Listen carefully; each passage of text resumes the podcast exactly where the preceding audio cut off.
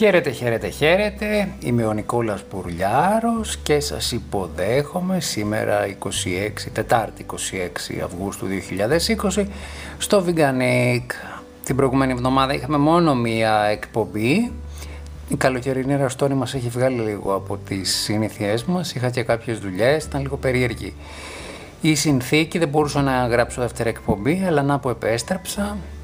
Θα προσπαθήσω να κάνω και δεύτερη εκπομπή αυτή την εβδομάδα για να σας αποζημιώσω. Έχουμε αρκετά vegan news, γιατί ως γνωστόν vegan πράγματα, όμορφα πράγματα. Μην ξεχνάτε, ο Veganic είναι το πρώτο ελληνικό vegan podcast.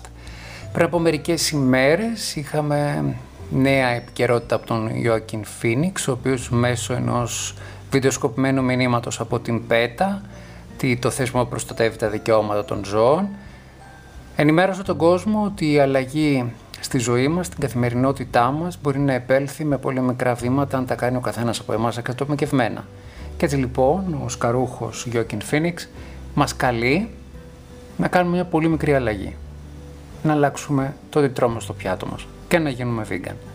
Φυσικά το μήνυμά του προκάλεσε το ενδιαφέρον όλου του κόσμου, όλης της παγκόσμιας, της παγκόσμιας κοινότητας, Υπήρξαν τα γνωστά συζητήσεις, επιχειρήματα αντεπιχειρήματα, αλλά καλό είναι αυτό γιατί τα πράγματα προχωράνε και δείχνει ότι υπάρχει ένας διάλογος. Η ιστορία δείχνει ότι υπάρχει ένας διάλογος. Δεν είναι όμως η μόνη διασημότητα που οδεύει προς την, ε, που σπρώχνει τον κόσμο, τον οδεύει τον κόσμο να εξετάσει τη vegan διατροφή. Πριν από μερικές μέρες η top model Bella Hadid δημοσιοποίησε στο Instagram της τη φωτογραφία από μια εταιρεία η οποία φτιάχνει vegan κοτομπουκές, δήλωσε ότι της, άρεσε, της άρεσαν πάρα πολύ vegan, vegan κοτομπουκές, ότι είναι σχεδόν εθισμένοι από αυτές και καλεί τον κόσμο, τους θαυμαστές της, να καταργήσουν την κατανάλωση κοτοπούλου και να μην τρώνε σάρκες. Και αυτό ήταν πάρα πολύ ενδιαφέρον. Εμένα προσωπικά μου άρεσε. Προφανώς μέσα σε αυτή τη δράση. Δεν υπάρχει αυτό το οποίο με ενδιαφέρει εμένα, ενδιαφέρει πάρα πολλούς vegan, το κομμάτι το φιλοσοφικό της ηθικής. Αλλά τελικά επειδή πάρα πολλοί κόσμος δεν το σκέφτεται αυτό, καλό είναι να υπέρθει ένας κάποιος ε, παραδειγματισμός μέσα από τις διασημότητες. Γιατί όχι, εγώ δεν είμαι καθόλου αρνητικός αυτό.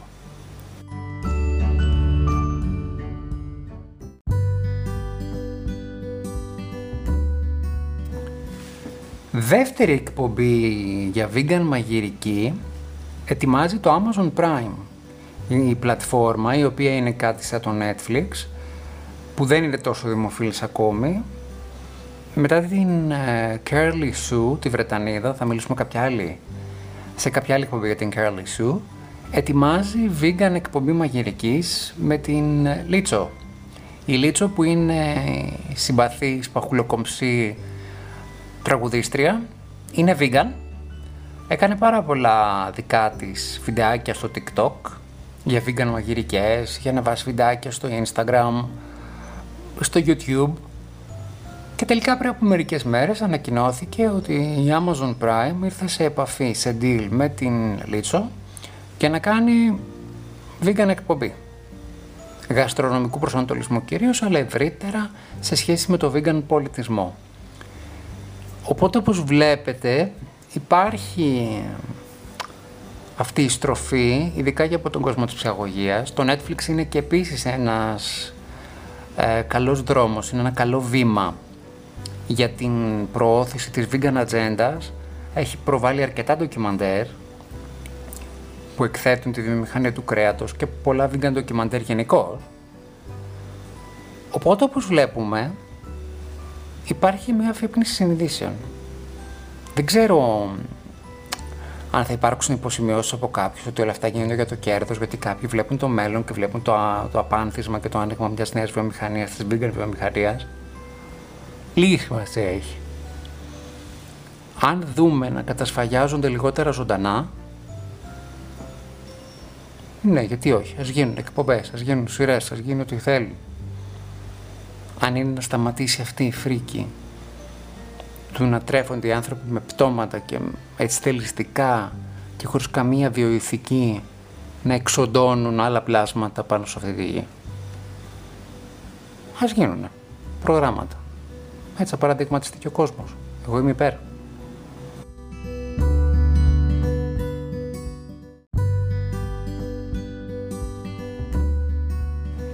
Μία άλλη πλευρά της ε, vegan πολιτιστικής κατάθεσης έχει να κάνει με τον ακτιβισμό απέναντι στην προστασία της άγριας ζωής. Αυτό είναι ένα κομμάτι που δεν το έχουμε αγγίξει γενικώς πάρα πολύ. Δυστυχώς εξακολουθούν και παραμένουν πάρα πολύ πλούσιοι θηρευτές άγριων ζώων οι οποίοι πληρώνουν λεφτά σε τοπικούς πληθυσμούς στην Αφρική για να σκοτώσουν είδη του ζωικού, α, είδη του ζωικού, άγρια είδη του ζωικού βασιλείου. Ένα τέτοιο ντοκιμαντέρ παρήγαγε σε συνεργασία με τον National Geographic ο James Cameron, ο οποίος είναι ο γνωστός σκηνοθέτης του Τιτανικού του Avatar. Το ντοκιμαντέρ λέγεται Akashinga, The Brave Ones και έχει ως κεντρικό θέμα τη στρατολόγηση μιας ομάδας γυναικείου στρατού το επισημένο γυναικείου στρατού οι οποίες εκπαιδεύονται και έχουν όπλα στη ζούγκλα, στις ζούγκλες της Αφρικής έτσι ώστε να αποτρέπουν στους διρευτές να σκοτώνουν άγρια ζώα. Υπάρχει ελεύθερα στο YouTube, λέγεται, το επαναλαμβάνω, Akasinga The Brave Ones επί τη ευκαιρία να σας πω ότι είχα γράψει ένα άρθρο γι' αυτό στο blog μου, στο nickveganic.blogspot.com. Μπορείτε να το βρείτε και εκεί, γιατί έχω κάνει και link για να πάτε να δείτε το βιντεάκι, το οποίο είναι παραγωγή James Cameron, του σκηνοθέτη του Τιτανικού και του Avatar, το ξαναλέω και αυτό, σε συνεργασία με το National Geographic. Μπείτε το και δείτε. Και τώρα, αφού είπαμε για του Star, είπαμε για πολιτισμό, ήρθε η ώρα να σας πάω στη vegan συνταγή μας, και είναι μια στεγή την οποία την έκανα πρόσφατα κατά τύχη και μου βγήκε. Έκανα λοιπόν ένα σουφλέ λαχανικών πολύ ενδιαφέρον με κολοκύθι. Επειδή είχα πάρα πολλά κολοκύθια και κινδυνεύαν να μου χαλάσουν, αυτό σχεδίασα. Τα έβρασα. Τα πολιτοποίησα. Έβαλα λαδάκι, αλατάκι, ε, έβρασα κρεμμύδια, πρόσθεσα και τα κρεμμύδια. Έβαλα πιπέρι και μου βγήκε ένας πολύ ωραίος χυλός. Σε αυτό το χείλο προσέθεσα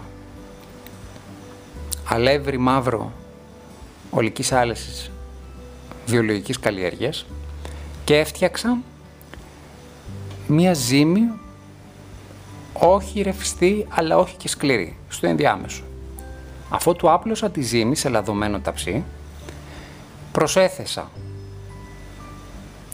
φέτες κρεμμυδιού, φέτες ντομάτας από πάνω φέτες πατάτας και στο τέλος κάλυψα όλη την επιφάνεια του ταψιού με vegan κίτρινο τυρί τριμμένο.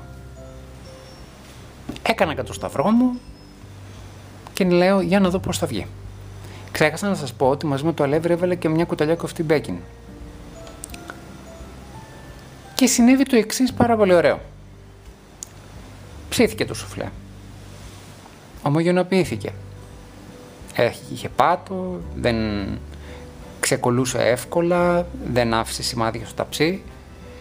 Την πρώτη μέρα δεν μου πολύ άρεσε, γιατί δεν είχε γίνει, ε, δεν είχε ψηθεί ο 100% ο πολτός του κολοκυθιού. Το έκοψα, το έβαλα στο ψυγείο και το άφησα μια μέρα. Την επόμενη μέρα μου άρεσε πάρα πολύ. Γιατί μπόρεσα και καταλάβαινα όλες τις γεύσεις. Καταλάβαινα την γλύκα του κολοκυθιού, την αψάδα του κρεμμυδιού και την οξύτητα της ντομάτας. Οπότε σε συνδυασμό με το τυράκι μου, αυτό έγινε πάρα πολύ ωραίο. Σας συνιστώ λοιπόν να κάνετε αυτό το σουφλέ, να το βάλετε μια βραδιά στο ψυγείο, να το κόψετε και να το φάτε την άλλη μέρα. Έτσι θα σας αρέσει περισσότερο. Την επόμενη φορά, γιατί αυτή τη στιγμή αυτοσχεδίασα αυτή τη φορά, θα προσέθετα και ελιά, θα προσέθετε και πιπεριά φλωρίνης και αν είχα και vegan αλλαντικά θα βάζα και vegan αλλαντικά. Θα ήθελα να δω αυτή τη σύνθεση και με vegan αλλαντικά. Θα μου άρεσε και αυτή η ιδέα. Έχω να σας πω. Και κάπου εδώ ήρθε η ώρα να σας αποχαιρετήσω. Είμαι ο Νικόλας Πουλιάρος, ο Veganic, το πρώτο ελληνικό vegan podcast. Με βρίσκεται στα social media μου, Instagram, Facebook, Twitter ως Νικόλας Μπουρλιάρος. Βρίσκεται τον Veganic σε αυτόνομη δική του σελίδα, podcaster και, podcast και blog. Έχουμε, τα έχουμε ενσωματώσει σε ένα, οπότε ψάχνετε Veganic στην αυτόνομη σελίδα στο Facebook. Οπότε εκεί μπορείτε να βρείτε το πρώτο link του κάθε νέου επεισοδίου, όλα τα links από το blog. Οπότε μπορείτε να έχουμε, μπορούμε να έχουμε μια άμεση πιο ιδιαίτερη επαφή. Φυσικά με ακούτε πάντα στις 7 πλατφόρμες, στο Google Podcast, στο Anchor, στο Apple Podcast, στο Pocket Cast, στο Radio Breaker, Radio Public, στο Castbox, στο Spotify. Σας ευχαριστώ πάρα πολύ που ήσασταν μαζί μου. Θα κάνω τα δύνατα δυνατά για να είμαι σε δύο μέρες πάλι μαζί σας για να σας δώσω καμιά συνταγή για γλυκό. Σας ευχαριστώ πάρα πολύ. Νικόλας Πουλιάρος, Veganic, γιατί ως γνωστόν vegan πράγματα, όμορφα πράγματα.